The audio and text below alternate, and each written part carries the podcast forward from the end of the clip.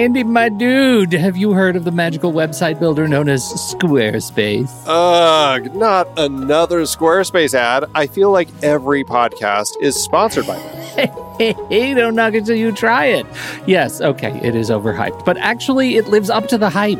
Squarespace is like a website fairy godmother. With a click of a button, your site transforms into a beautiful masterpiece. A website fairy godmother? That sounds interesting.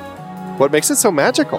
Well, for starters, those slick templates make anyone look like a professional web designer. Pick one, customize the colors and fonts to match your brand, and voila. Plus, the drag and drop fluid engine is so easy, your grandma could build a site on Squarespace. Well, she did knit me a lovely scarf last Christmas. Maybe website design is next. Exactly. And when you're ready to sell your Nana's handmade scarves online, Squarespace has built in e commerce. Add a store with one click, get flexible payment options, then watch those sales roll in. And when she wants to teach others her steezy scarf skills, Squarespace's new courses feature is just the ticket. Nana can set up her curriculum and enrollments and payments in a snap and become the next e knitting influencer. Ugh, wow, you really sold me with the grandma angle. Sign me up for that free trial. Just go to thenextreel.com slash squarespace and transform your site into a beautiful Squarespace masterpiece. Well, thanks, Pete. Even though it's overhyped, Squarespace actually sounds perfect for Nana's site's needs. Appreciate the warning on the ads, though. I'll brace myself next time I listen to a podcast. Anytime. Let me know if you need any help getting that site up and running.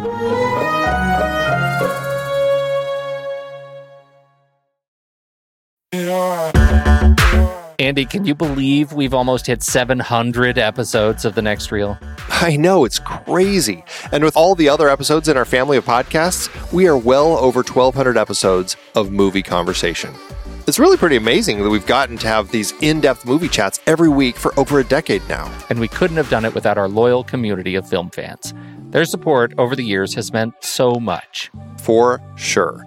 That reminds me, we should give the merch store a shout out. Buying shirts from thenextreel.com slash merch is a great way listeners can continue to support the show. Plus, they get to sport our great designs. Absolutely. I think sometimes folks forget we have a variety of shirts, mugs, phone cases, and more available. In fact, a great place to start is with a shirt sporting the Next Reels logo. We also have that classic Fast Times Spicoli Surf School tee, or the weirdly popular Rusty's European Tour shirt. The one from National Lampoon's European Vacation. Why is that so popular? Search me, but we have sold a ridiculous number of those. I guess there are a lot of Rusties taking trips to Europe? We're always adding new designs based on movies we've covered, like our brand new design for a streetcar named Desire, featuring a streetcar named Desire. So if you want to rep your love of TNR and films, head to thenextreel.com slash merch. Every purchase helps us continue to have these weekly in-depth conversations. So visit thenextreel.com slash merch today. And as always, thanks for listening and being a part of the Next Reel community. We've got lots more great movie chats coming your way. We all love movies, but the world of entertainment has been shifting over the years, and now our options are broader than ever before. We may be waiting for movie theaters to reopen, but in the interim, we've got Netflix, HBO Max, Amazon Prime, Disney Plus, Hulu, Apple TV Plus, CBS All Access, and more to keep us busy. We've got more incredible movies to be excited about and discuss than ever before, so let's dig in. Welcome to the Film Board. On this episode, we are talking about Fisher. Number five is Alive Stevens' film Palmer, starring Justin Timberlake, Juno Temple, Alisha Wainwright, June Squibb, and introducing Ryder Allen, now available on Apple TV Plus. I'm glad you're back. I imagine it's going to take some time getting used to. You just got to get yourself back out there. Palmer. You were all USA player two years in a row at Riverside? Yes, sir. A changed.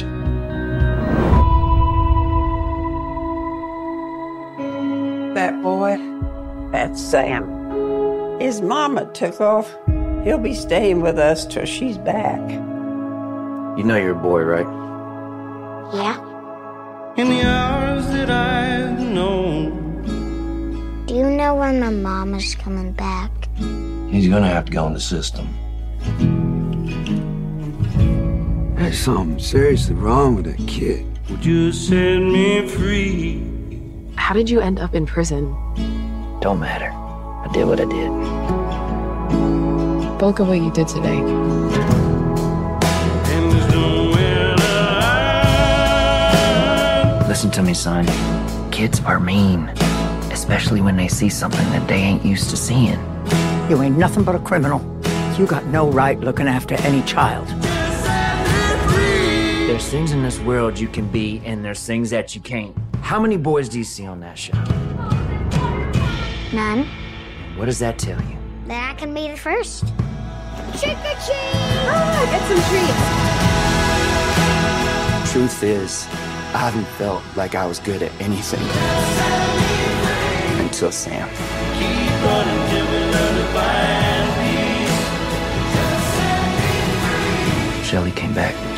came back. Couldn't stay out of trouble, could you? I can't abandon that boy.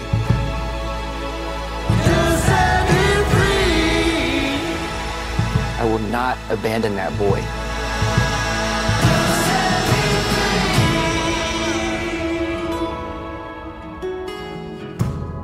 Heard y'all had a little tea party the other day. Yeah. Careful, Palmer. It's hot. Pinkies, please. Mmm. Yes. Mmm. Real good.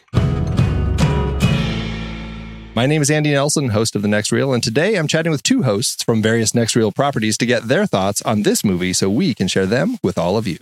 Mandy Kaplan. Andy! Hey, and Tommy Metz the third. It's me. I can't wait to talk about this movie with you too. As we say on the next reel, when the movie ends, our conversation begins. So let's talk. Palmer, uh, we all watched this as the final movie to talk about on the film board for January. What are your initial thoughts of this, Mandy? It felt like a really well done lifetime movie. Like a very well acted, well paced, but predictable, heart tugging, heartstring tugging movie. I can see that. Yeah. Yeah. Yep. Now, now, Tommy, uh, this was your uh, we we three talked about this trailer back in December when you picked this as your trailer. Oh, that's right. It's that's Bashert, guys. Nice work getting all the gang back together. Right? I know. How convenient is that? Tommy, you had this to say about it. I know for a fact while I'm watching it, I will go, this is pretty cloying through tears. Like I will be actively crying while I'm saying this is manipulative and I don't necessarily care for all the things this movie is doing. wow. I've that, never had anybody quote me back to me like that. That's impressive. I had forgotten that I said that, but yeah, to be honest, uh, what I went into this with my guard up for that. I had forgotten that I had said that, but um, I went in being like, all right, let's, let's see, trying not to be a Grinch, but also just waiting to be it to be way melodramatic, way manipulative. And to be honest, I didn't really feel that way with this. I thought it was surprisingly sensitively done, except for one big sequence that we can get into that I did not care for.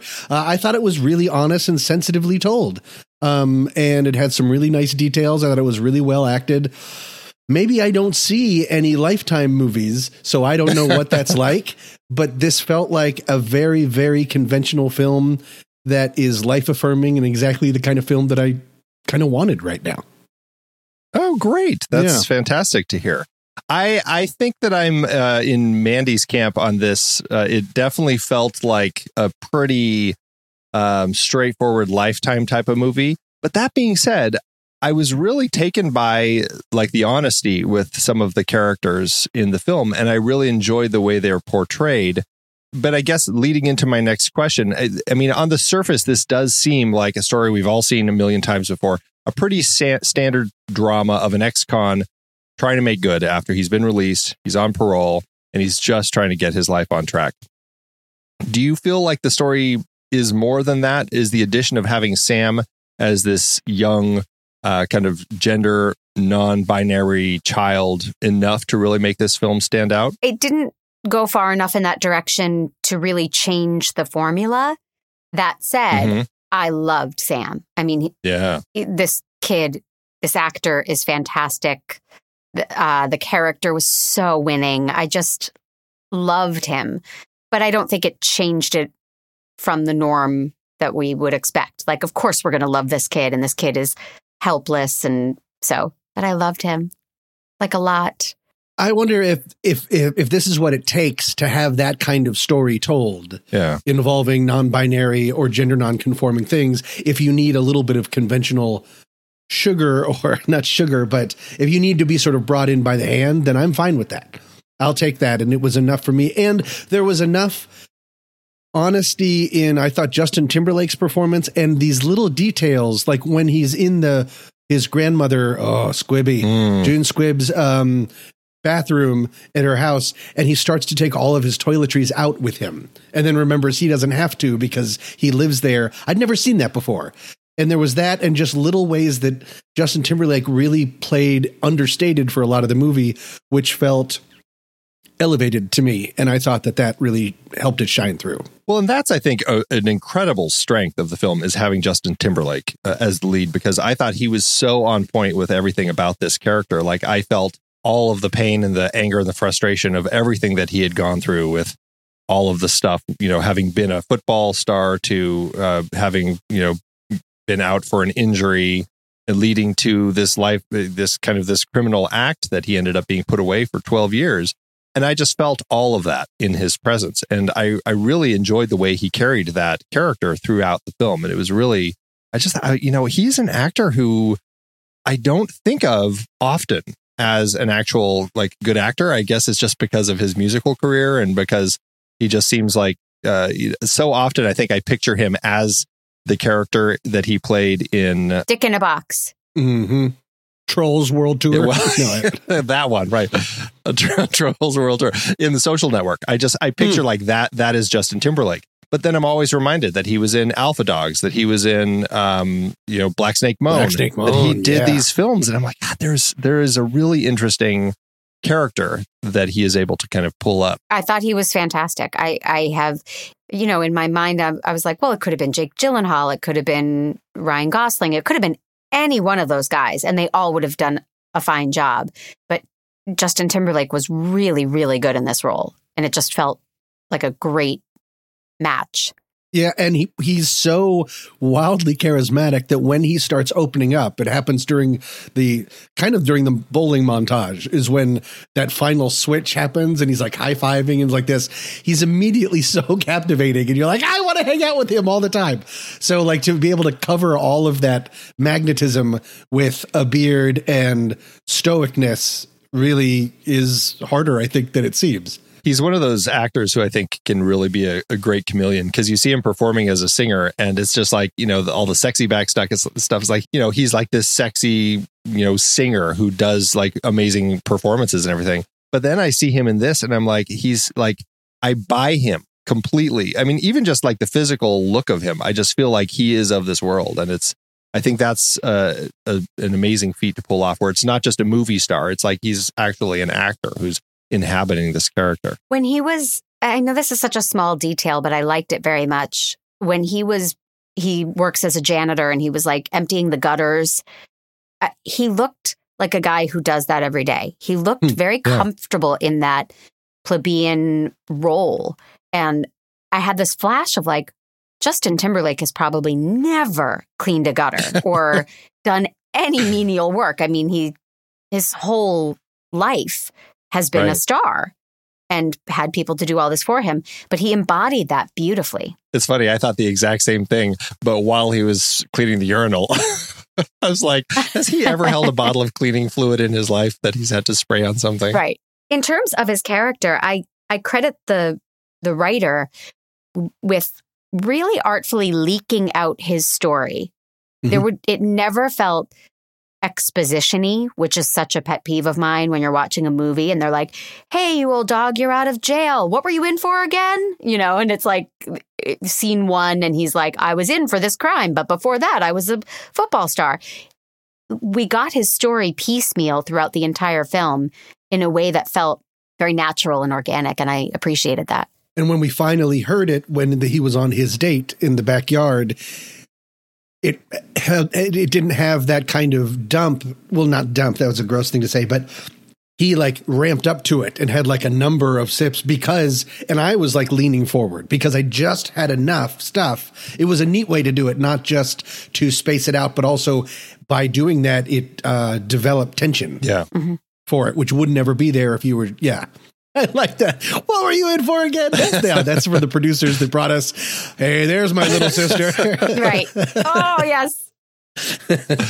Yeah, that and that's I mean Cheryl Gary Guerriero I think maybe is how you say it uh, wrote the script and this is like her third uh, writing credit and the other two are like things I've never heard of very low rated films and then to see this come out I'm like this I was really impressed with what she pulled out here it, it just I, was- again it's just that honesty that is in these characters and obviously a lot of that comes through because of the way that they're performed but uh, like you were saying, it- I think it was a very smart way to kind of bring that story forward about his crime. And not just his crime, but, hi- you know, his relationship to the other guys that were involved Yeah. and his backstory from college. Like his entire life came in very reasonable chunks throughout the movie. And, and I just, en- I appreciated that. I was uh, that was pretty interesting. Like I was curious about his relationship with his buddies, and it was interesting as we got to that final confrontation that he has with some of them in the bar after that horrific, you know, what they did to Sam. It was just like unbelievable that adults were doing that. But you know, when it really kind of find you, you start getting a sense that they're in, they were in on the whole thing, and especially his buddy, who's the I don't know if he's the sheriff or the you know the deputy or whoever he is, but his son.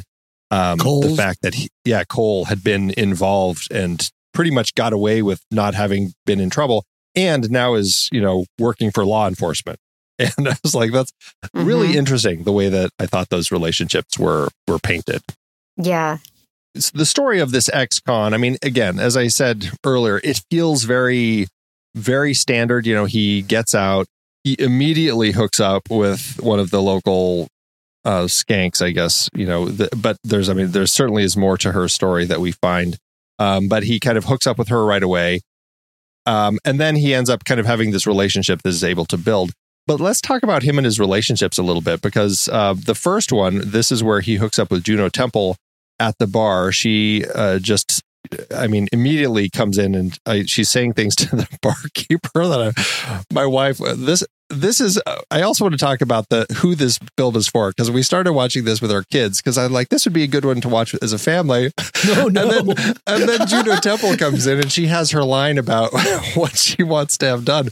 And my wife's like, maybe we should stop this and maybe, yeah, we should find something else to watch right now. Cause she, she's like, I know exactly what the next scene is going to be because of this moment with Juno Temple. Yeah. Uh, I didn't. I didn't know that it was going to be that much of a next scene, though. right.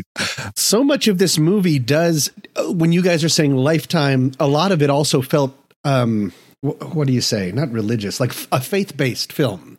Like it could be one of those, but then with these crazy R-rated parts shoved in there, because that sex scene was felt really jarring and did not match most of the rest of the movie. I get that they were showing the he had been in prison for so long and so it was just sort of like this huge release but eesh i don't know. It didn't it didn't match for the for sam to be the age that sam was and this could be a movie where you could show to children or have family no you not this one could be is what i'm saying Yeah. if you take out some of these elements because this could be a helpful healing movie for certain Right. people but with sam's age and then that r-rated and the sex scenes and stuff is weird Yeah.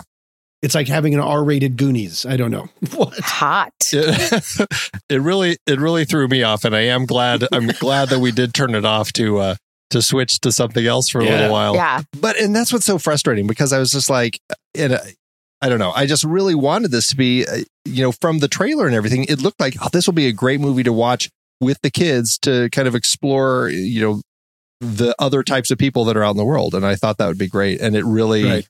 It is, but not because of those elements.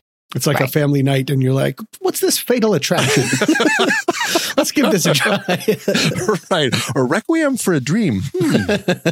were any of us surprised when Squibbers kicked the bucket? I mean, the moment she appeared on screen, I was like, uh oh.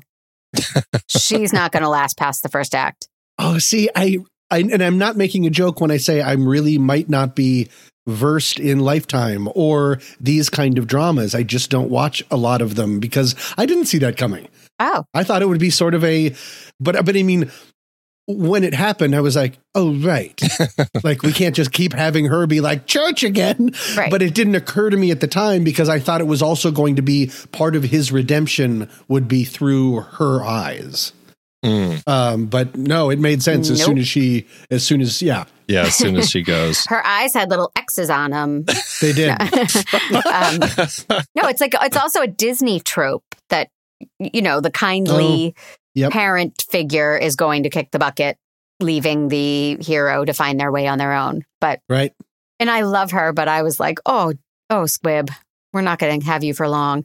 but uh, interestingly, and I, I did, this is something I didn't see when she kicked the bucket is that I didn't realize that it was going to end up creating like a ticking clock of some sort for the story because all of a Yeah. sudden there's Mhm. this letter from the lawyer that hey you know what? The house isn't yours. It's getting sold and so you only have x amount of time to be in it. And i was like oh okay. That actually ended up being an interesting element that kind of i mean it, ne- it never really comes into play too much but it is something that they have to be thinking about and kind of like figuring out how am i going to move forward. So I at least appreciated that it did move it into some direction other than now he's just in the house by himself figuring things out Right. I, I want to circle back to the relationships because I, I kind of got on my own side tangent about who's this film for, really.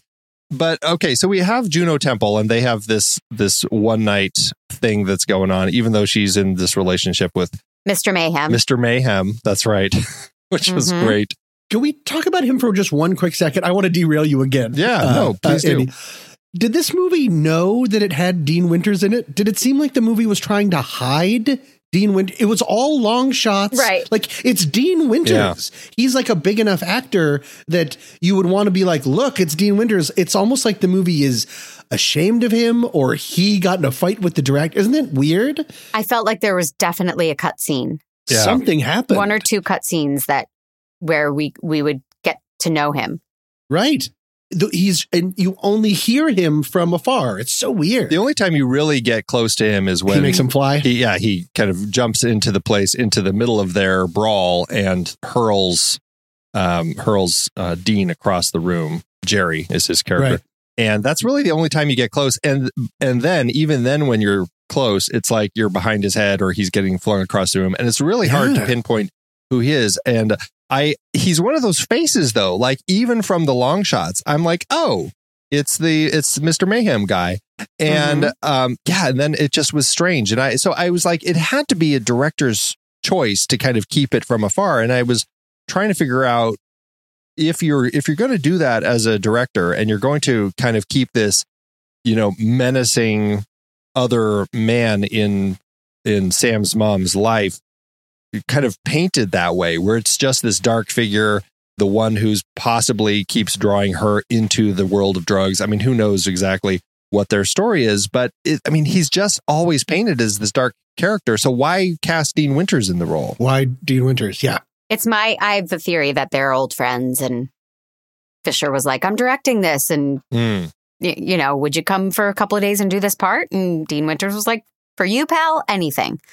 I was there when that conversation happened. We were at Applebee's. It was a lovely time. Lovely Yeah. pre-COVID time. Yeah. That's my theory is that they're friends. But then wouldn't you want to show his face more?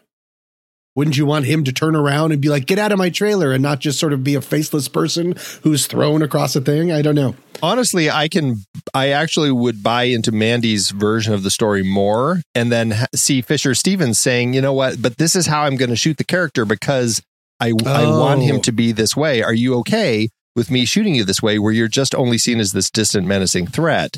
A- And, uh, I mean, I could see him kind of spinning that to Dean more than you know, just casting Dean as this actor, and then Dean saying, "Hey, where where are my close-ups?" Right. Right. Yeah. Maybe he gets paid by like FaceTime, like how you can't give an extra a line in a movie because then you have to pay them. And so this, he just he always has to be like just turning around and then they got him on the cheap.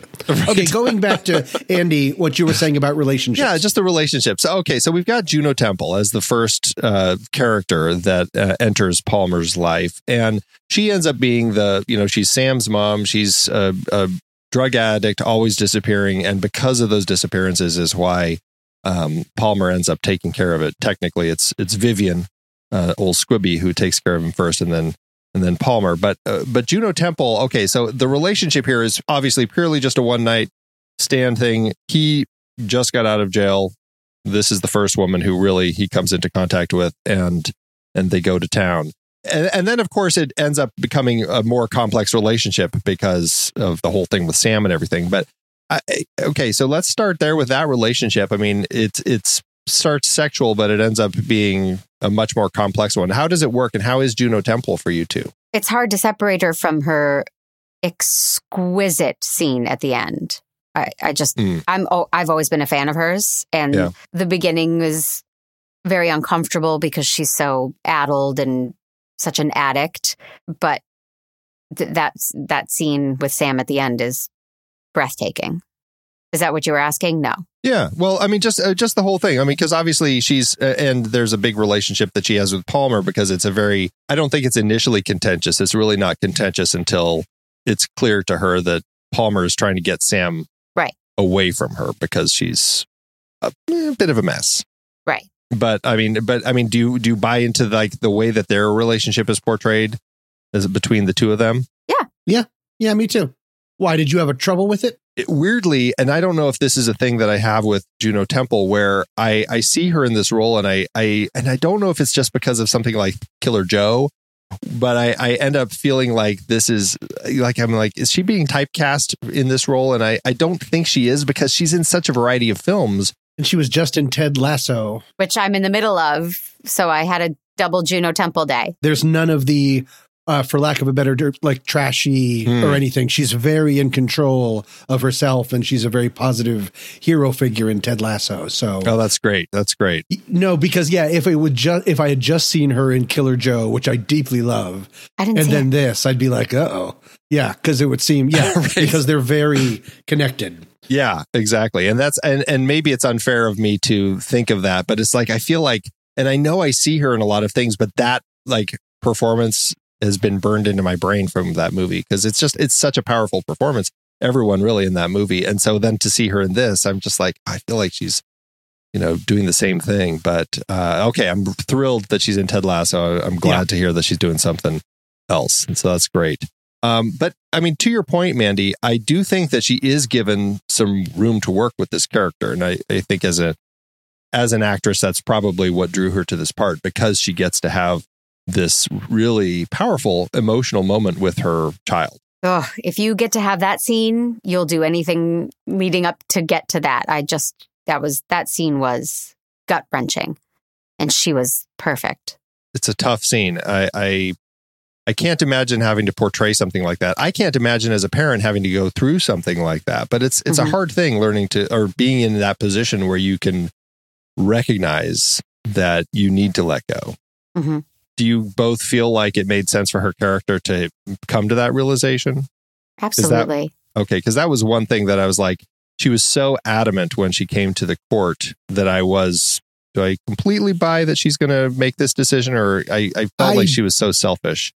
Didn't I kind of felt the running time Mm. at that part? I was like, yeah, let me guess, this is around the two hour mark. Is because it just seemed like off camera she really came to her come to Jesus sort of moment, which we had really no kind of lead up to at all. If there, I in real life, I would have thought that it would have taken another take off, fall down, come back kind of thing, like another big failure. But that would have just dragged them. Like I think this works. Yeah. I just don't. I don't really necessarily agree that it's um, perfectly realistic, but that's okay. I think that speaks to why I struggled with it. Uh, yeah, is, Sure. is because it just it ended up feeling like so quick. Like we just saw her in court screaming at him about you know he, he's mine, all this sort of stuff, and then she kind of comes to this realization that she has to make the switch. But she was high in court, and she seemed sober in the scene with Sam. Well, that's definitely a possibility too. Yeah. In the light of day, she knew the right thing to do. Yeah. there's nothing saying she wouldn't flip out that night and get angry again and show up on the doorstep and say, I changed my mind. Keeps going back But- and forth. That's for the sequel that nobody wants to see. That's right. Palmer 2. Palmer 2 colon on second thought. That's a good point. That's a really good point. That's indicative of a an addict's behavior and why it's so tough because when when an addict is sober, they are their true selves and they say the right thing and do the right thing and they want so desperately to you know, make good choices. So, it didn't bump for me. Well, I'm I'm glad because I, I feel like that was something I just felt was was moved a little too quickly through. But I'm glad that it works. And I, I think that it like Tommy said, it it needed to be there. I didn't have a problem with it being there. I actually really felt that scene was incredibly powerful. I just I wish that it had been moved a little more effectively for me to it. But still, I'm glad that it's um, that she does come to that. And your point makes sense. So he ends up meeting while he's working at the school. He meets um, Alisha Wainwright's character, Maggie, who is a teacher here. I'm not going to get into my concerns about somebody with a, a criminal record um, finding a way through the system to get a job at the uh, public elementary school. Um, but let's just talk about Maggie and her role as the teacher and the one who ends up kind of connecting with him and coming into his life to be kind of the one who um, he can really uh, find a relationship with. How did Maggie work for you too? I liked her once I got over the fact of the movie pretty quickly just starts throwing women at Justin Timberlake's character. I mean, he meets someone in the bar, I get it, and then she just sees him at the school and gives him a hey, hubba hubba little look. and then she just sort of pursues him when he is not charismatic at all. In the beginning, he's quiet, he's weird. She shows up, he's drinking a beer at what seems to be like 10 a.m. or something like that. But he is fresh meat. And she says this town is so small and Oh, well, I'm just offering when someone new comes to town, it's like, oh, someone I haven't rejected yet. that does that, that doesn't make me feel Ooh, the janitor. better. Like, oh, the bearded, moody janitor. Dibs, please. yeah, no, I mean, I liked her as an actress and I liked their relationship. I liked all of that stuff. It just took a little bit of a it's a little bit of the feeling in a reverse that I got of what's her name before you explained very nicely about the addiction thing, Mandy, about Juno Temple turning on a dime. That it just, you know, in order to have this mm-hmm. relationship, she just needed to sort of be like, yep, the janitor's for me. But I liked the speed that their relationship took. Meaning the length, that it was really a slow and hanging out and stuff like that. Uh, I liked that a lot. that uh, I think is why I ended up finding it quite effective. Mhm. Even though I was like, why is she jumping with him so quickly? But yeah, I I really just uh, this is something where again to that kind of the honest way that some of this stuff was portrayed, I felt like I kind of bought that they were just kind of work acquaintances for a time, and they both kind Mhm. of had this draw to Sam and wanted to make sure that Sam was uh, watched out for and taken care of and and not bullied and all that sort of stuff. And it it slowly evolved into a relationship. And I was like honestly kind of surprised that they they ended up making it or having it kind of have a very natural evolution. And so to that end, I think it was uh, very effective the way that it was uh, done.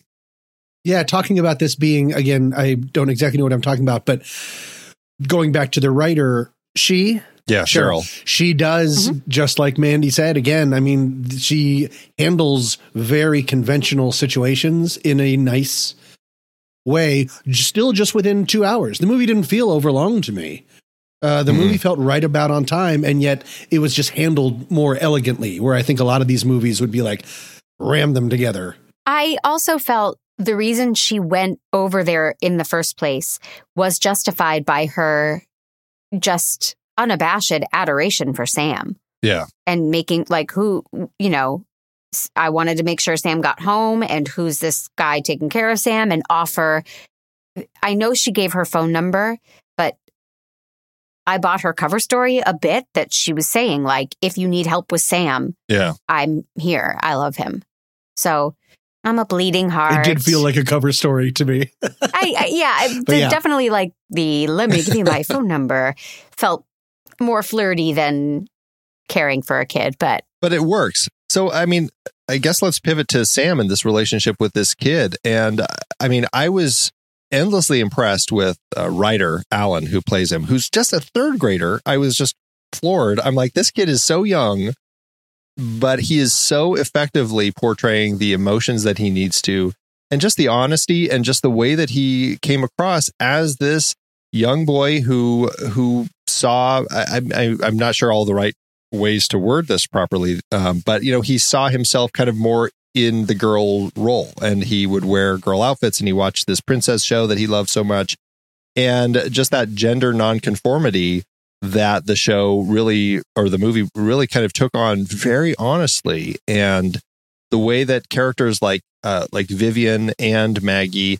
and even his mom really uh, just allowed it to be. Yeah. and I was just like wow that is so powerful that the that it started from that place. It wasn't even like the story about this kid who was going through it and trying to like all of a sudden say hey I want to I, I want to start wearing a princess dress for uh, Halloween it's just like he was already that kid Mm-hmm. Oh, that's interesting. He was already fully formed. It's really, it's Palmer in, going into Sam's world, not the other way around. Yeah, that's an interesting point. And I liked the amount of pushback, and not pushback, trying to he thought help Sam uh, that Justin that Eddie Palmer that uh, Justin Timberlake does. Because it always ends on the side of right. Like he tries to say, like, boys Yeah. don't play with dolls. He's like, I do. And then over the um, Halloween costume, when they have the back and forth, he's like, they do have it for you. It's Peter Prince. And the kid's like, hmm. and then the very next shot is he's getting the Princess Penelope. That's a nice way to do that. That's a good way instead of just sort of like having a big slap down and then a requiem, you know, a, a coming back and saying sorry. I thought it was nice. It kept things moving. I was curious about Ryder Allen. I don't I didn't do any reading, so I don't know if he is a child who has gender questions. I don't know the answer to that. But it was a very brave, heartfelt, simple performance. And I think he was spot on. I just I was blown away by that kid. Yeah. And anytime you have a kid chasing a car screaming, is that the scene you had trouble with, Tommy? Yeah. I knew it. Anytime you do that, and we've seen that many times, a child in in enough pain to chase a car, screaming for the person and like, oh, I, I'm instantly heartbroken. I thought he did great. I thought the emotions through that scene were really uh, I I completely believed them, but frustratingly, my brain immediately went to, oh my god, they're letting this young kid run next to a car. What if they run over his toes? Like it's just like the worst. Like I know I, I shouldn't be thinking about this while I'm watching this movie, but I'm like, this is like, what are they doing to protect this kid from this car? It's just, uh, my head. But I, you know, he's a he's an adorable little uh, little boy. He's I was looking at his Instagram page because that's like the one link that he has uh, connected to his uh, IMDb page because it's really his only film. This is really, I mean, he did a performance in a TV show, but otherwise, it's all just him on Instagram and being a part of this movie. And you know, I haven't dug too deep to really get a sense of his uh, gender conformity or non-conformity, but he just seems like a normal kid, and that's what I love so much about him. Regardless of whether he is, you know, what his kind of gender conformity is in in real life, I just thought I bought him as a kid, hundred percent, and he just he just played this role so well. And uh, so to that end, I mean, this is a, a film that really has this message about being who you are and, and kind of this sense of conformity, nonconformity. I think that it's really honest in the way that it's portrayed.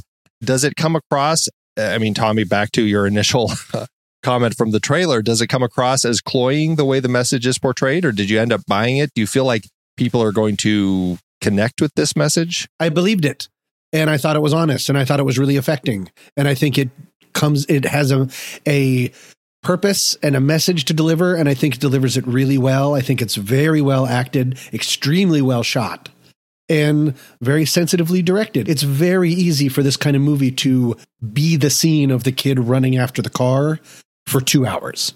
If I'm maybe I'm giving too much credit to the director, but just to put it on that, he never lets it. He really holds back and holds back and holds back. And a lot of that is, yeah, very understated stuff and very grounded filmmaking. I was, I was a fan.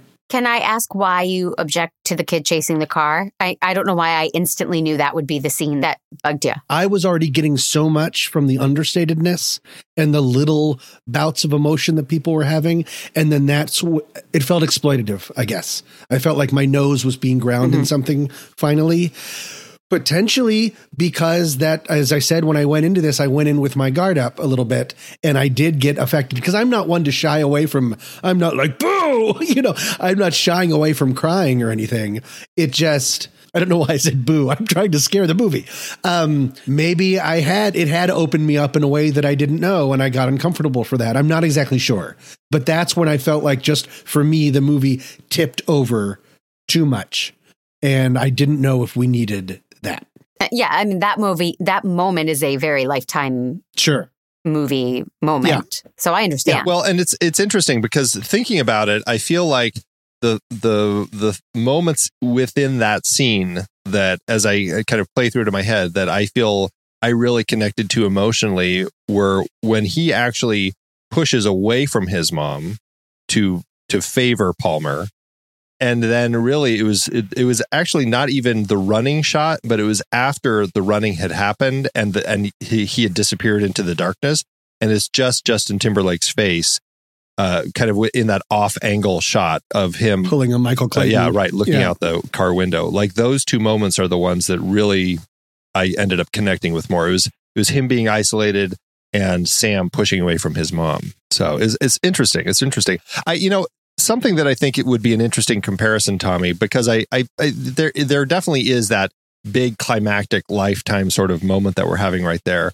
And speaking to your point about the restraint of the film, I think that it's worth talking about the scene where Sam comes home from the tea party and he's very upset. The, you know, the, uh, his friend's mom who'd brought him home is like, I don't know what happened. I don't know. And we see that Sam's face is covered in makeup and we find out that it was the adults. It was, um, you know, Palmer's two uh, older friends who had actually been involved in doing this. I think one of them. It seemed like it was just Daryl. Am I crazy? Or maybe it was just Daryl, but Cole like but I thought he said Cole, but you were home. You knew Cole is always just letting these things happen. Right. Like his friend Daryl starts fights at the bar like this, and Cole's always just sort of like. Cole literally stood back. I'm um, like you're in law enforcement and you're watching a fight and you're standing back.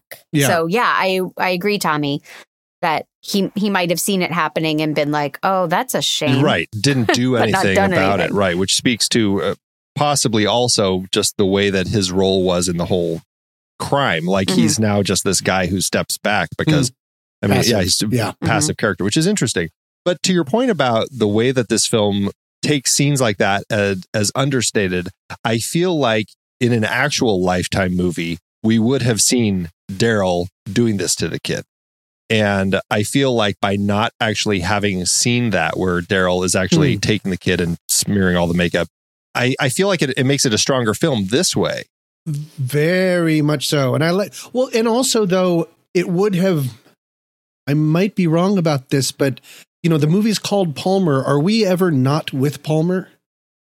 Or is there a scene in the movie where we're not seeing his life or his POV? I don't think so. Even to the point of when he's being driven away from the kid, again, the Michael Clayton, it's on him. Yeah. So a cutaway, unless I'm forgetting something. In the trailer, we witness the violence in the trailer before he storms in. He's not there for that. Like we see him in the house, he hears the voices, and then we go into the trailer with Mr. Mayhem and and Juno Temple. Oh, when he when he makes him fly, mm-hmm. yeah, but that's still within his earshot. That's still in Palmer's world, I guess. It would have maybe felt like a break to go to just be with Ryder Allen in the side, just because I don't think we ever usually do. Um, but either way, re- regardless of that, yes, I wouldn't need to see both of those scenes. It was enough to have him run in and the shock of seeing the that would have been yes i think that would have felt to use my my own horrible i don't know how to talk but like rubbing my nose in it. It would have felt more exploitative maybe. That's a good point. I didn't think about that. Thinking about that i do remember that we do start the classroom scenes several times with out having Palmer there. But I think every time, I think every time we do though, it's when Palmer is about to come in. So I think that's an interesting uh, point that you made, though, how we really are pretty much 100% in Palmer's scope of the story, even if he's coming into the scene a few minutes after it has started. Sure. That's interesting. I didn't even think about the fact that it's called Palmer, and here we are. It's uh, virtually always his perspective of things. Yeah. Yeah. One scene, they planted a seed and then nothing happened, and that bothered me. Is as you as we've alluded to, he is a violent felon, convicted violent felon working at an elementary school. Jeez, yeah. Which I okay, when the principal says, I love a second chance. Ugh. Okay, fine. But when he threatens It's Justin Timberlake.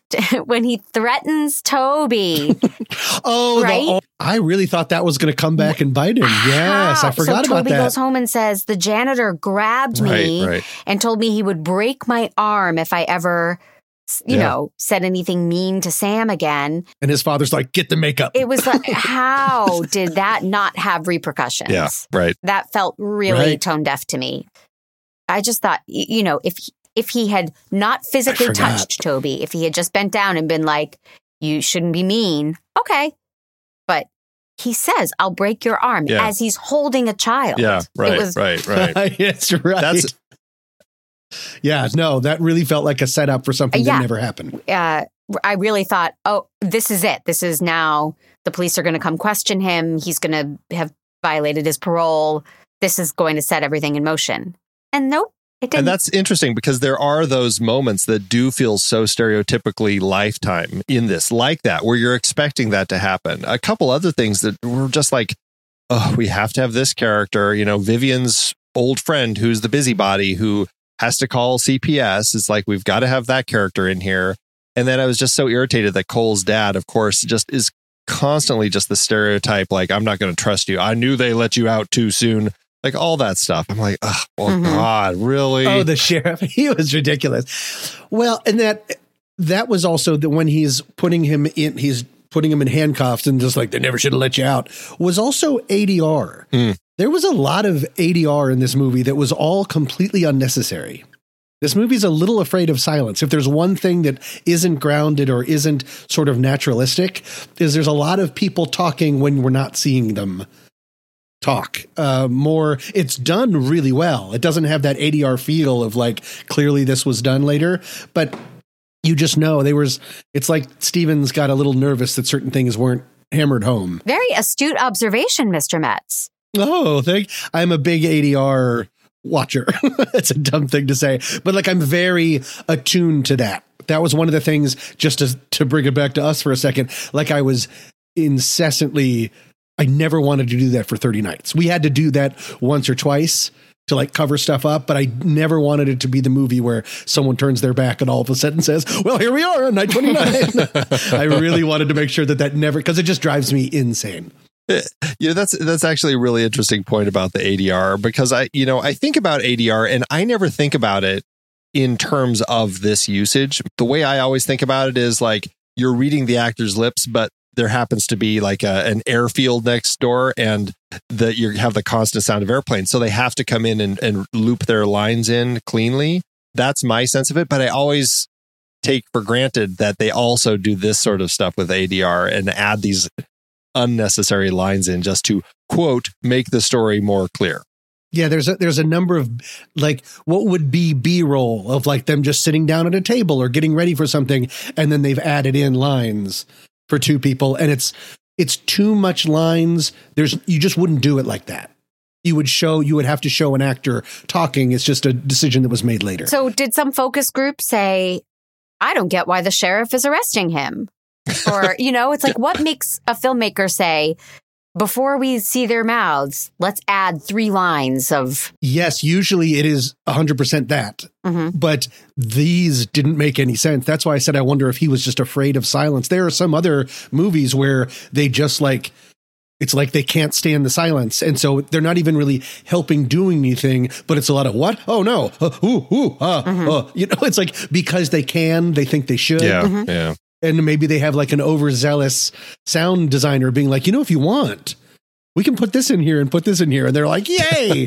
um, I'm not easy, but here, almost none of them were needed at all. I was- So I'm not sure. blissfully unaware of it. very frustrating. I mean, that's an interesting point though, because Fisher Stevens, I mean, he's directed stuff before, but I mean, Isn't he mostly documentaries? I mean, he's well, he's mostly an actor. I mean, that's largely what he's done. But uh, when it comes to directing, he's, uh, I mean, he's directed six documentaries. He's uh, only directed, this is his fourth film that he's directed, one of which was just like a segment within a film. And uh, he's done a little TV stuff. And I think like he's produced, I think more than anything, he's produced documentaries. Like, I think, was Oh. it the the Cove that uh, that like expose documentary about activists uh, tracking the oh, right. I something never I about the couldn't see that because it was animals in peril. Yeah, that's exactly what it is. Yeah, dolphins uh, off the coast of Japan, and I can't remember what it is. Like, are they being caught for tuna? Can- I can't remember the movie, but I remember that he won an Oscar for um, for that for producing that particular documentary. And so I guess that's where my head is with him. Like you said, documentaries, but mostly acting. And watching him direct this, I mean, I I'm, I appreciate the honesty with which he's kind of directing the characters. I think some of that comes from the writing, but also just the way that he kind of cleanly does it. But then I feel like there are these moments that I'm like, like you were saying, like I'm I'm not sure he was trusting himself with the way the story was being told, Mhm. which is uh, you know it's frustrating. Um, but I'm also not seeing anything in this that says, "Ooh, this is a Fisher Stevens film." Like there's nothing that you know I could say that stands out as, "Oh, this is this is ownership of him saying this is my movie." It it does feel to that end very kind of straightforward. in a way that I appreciate though, because it helped for me, it helped the, the filmmaking style, the cinematography really helped ground it. The kind of the choice to have that, the kind of slightly moving camera, like it's handheld, but not overly done. He just has a couple like lockdown shots and a couple like when Justin Timberlake jumps into the trailer it's really coolly filmed like from the side and below. So when you see both of his arms it becomes doubly powerful. There's some neat i like that he i personally like that he didn't put himself out there as a director saying look this movie is being directed because in certain scenes when he did reach a little higher it really ele- elevated those scenes for me. I thought he stayed out of the way of it in a great way. that's a better way can you so i said that ADR. Yeah, we'll do some we'll do some ADR. I'll I'll lip sync it. yeah here i'll, I'll come around and just uh, yeah, he let the story unfold, and it's interesting you, that you said he's afraid of silence. I I felt the opposite. At the first 15, 20 minutes were very quiet, Yeah. and just Oh, yeah. watching Yeah, yeah. this man uh, reacclimate to life, and I think that's bold as a director to let there be that much silence and Mhm. slow moving action. So I I thought he did a fine job.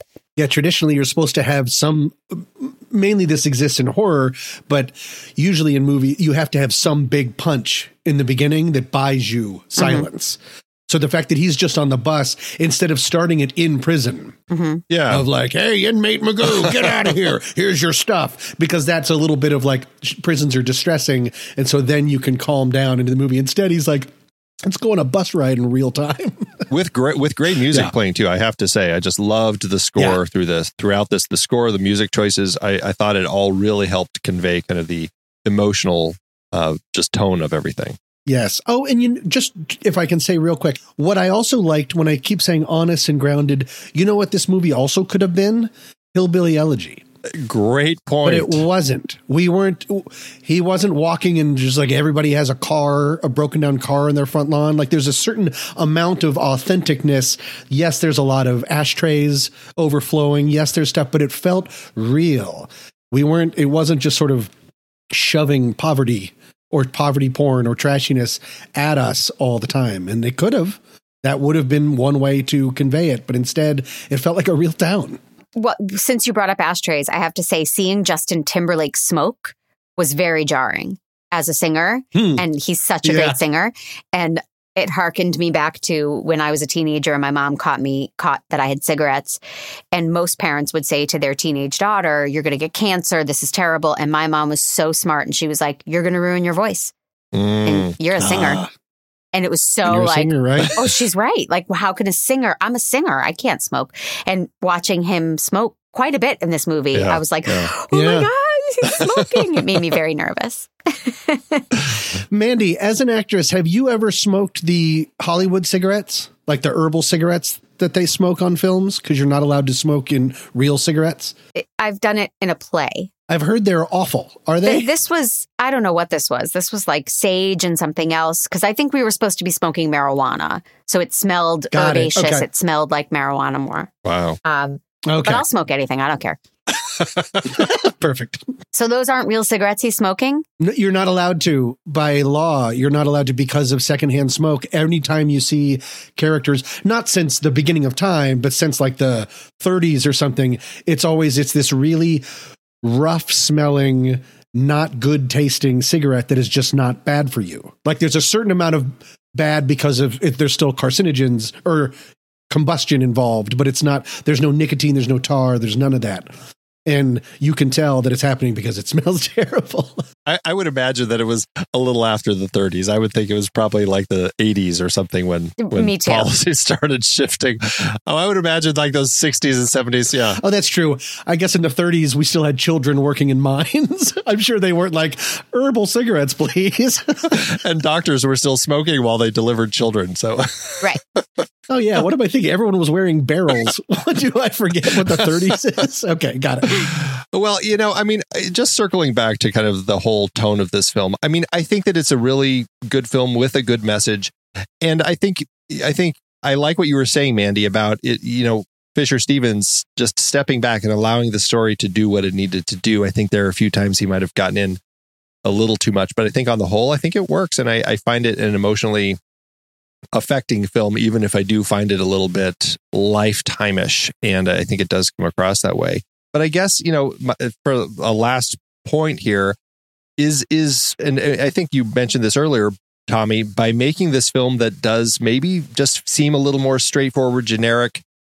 Is that helpful when we're trying to tell a story about this uh, this young boy who is this uh, non gender non conforming conformity?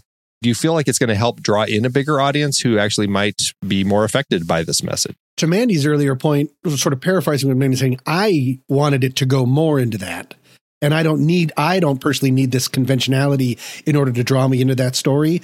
But I'm me. And Mandy and I live in California, Southern California. We are not necessarily representative of the majority or a sizable amount of the country.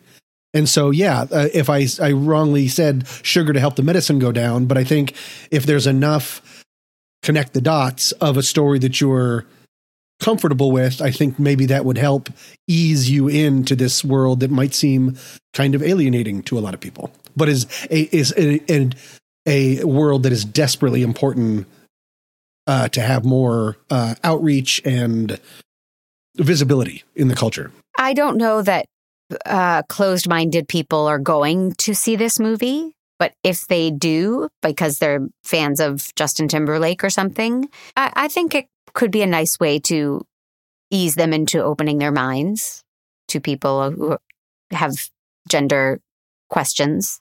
Yeah, I, I mean, I, I, I do too. I guess in the long and the short of it, I do think that this film is helpful. I think it's a, it is a positive story. I really do wish that they had found a way to make it, you know, so a whole family could watch it, so that it wasn't quite so. Hey, look at this, very much so. You know, raw sex scene right out of the gate uh, before we have the the family story. It just it it made it a little more tough. Agreed. Yeah. Well, we love Letterboxd. In fact, for any uh, anyone who's listening to the show, uh, you know, Letterboxd uh, has offered a discount to to any uh, Next Reel members. If you would like to upgrade to their pro or patron plans, you can head over to the nextreel.com slash Letterboxd and you can upgrade with a 20% discount, which is fantastic. So with that though, let's all rank the film out of five stars. And then of course the uh, the Letterboxd heart. Where do you all stand with this film? So, yeah, I would give it 3.5 stars with a heart. 3.5 and a heart. All right. I liked it. I really did.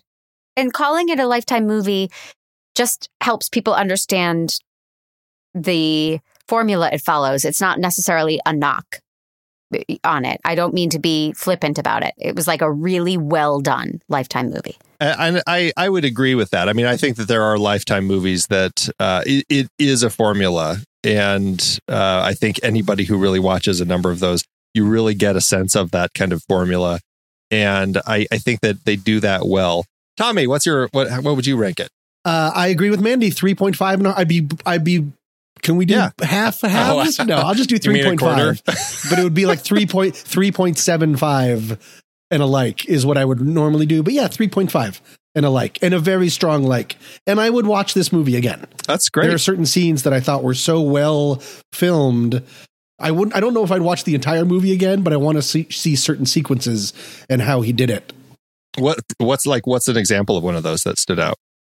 again the lead up the big um justin timberlake goes in and makes jerry fly across the trailer Hmm, it was okay. a very it's a smarter camera placement than i think it needed and i like to see how he did it because it really ramps up it's so cathartic Yeah. and it's so something you've been waiting for and that's a diff that's a a bunch of it's just a really well done sequence i think so i'd like to see it again Um, I think I'm at three stars, but I'm still going to give it a heart. I really enjoy the performances. I just I felt that just the relationship, watching that relationship between uh, Palmer and Sam, is really what made this film work for me. I just I really found that to be incredibly affecting. So uh, three stars and a heart for me, and that uh, puts us at an average of uh, three and a third. So I think that's uh, a pretty good place for this film.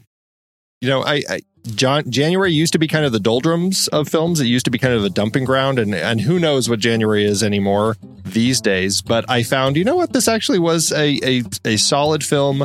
I, I would have enjoyed seeing it in the theaters. I still enjoyed watching it at home. It was it was a solid emotional story. Um, so I'm glad we got a chance to talk about it to you two. Yes very much so Thank you. Well, for February, we have an exciting pair of films that we're going to be discussing. We're going to be talking about Judas and the Black Messiah, which releases February 12th in theaters and HBO Max, and Nomadland, which releases February 19th on Hulu. and i'm gonna be on the nomadland one spoiler alert Which will be great. I, I look forward to talking with you on that one.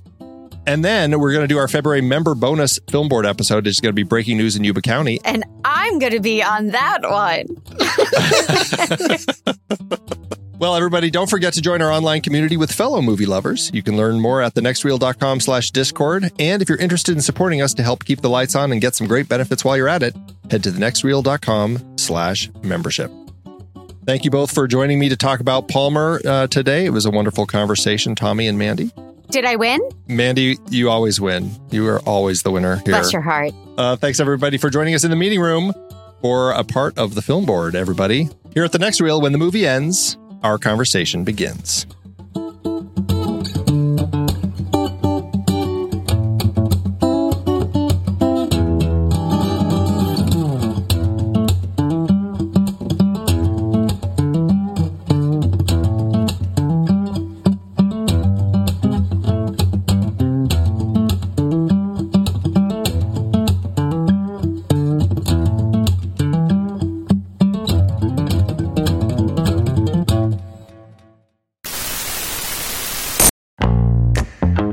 Here on the film board, we have covered quite a variety of great page to screen adaptations over the years, from superheroes like Christopher Nolan's The Dark Knight Rises, based on stories like Knightfall and The Dark Knight Returns, to horror and sci-fi like Max Brooks's World War Z and Hiroshi Sakazuraka's All You Need Is Kill, which became one of our favorites, Edge of Tomorrow, with Tom Cruise and Emily Blunt. And who could forget Andy Weir's stranded astronaut adventure, The Martian, or Dave Eggers' tech thriller, The Circle? Supposedly so much better than the movie. We've also explored Stephen King epics like The Dark Tower and It, biopics like Damien Chazelle's First Man, And sweeping sagas like Denis Villeneuve's take on Frank Herbert's Dune. and don't forget Martin Scorsese's Killers of the Flower Moon, based on David Grann's nonfiction book about the 1920s murders of the Osage Nation. I just finished the book and it's fantastic. It's always fascinating to look at the source material, and we often do as the book lovers we are. For those of you out there who love to do the same, head to thenextreel.com slash originals to find all of our past episodes and dive deeper into these adapted stories. And it's not just stories. We've included things like the video games Uncharted and Detective Pikachu. That's right. Thenextreel.com slash originals is your one-stop shop for in-depth looks at the sources for cinematic adaptations that we have discussed. Every purchase you make supports the film board and the Next Reel's family of shows. So what are you waiting for? Head to thenextreel.com slash originals and get your next read today.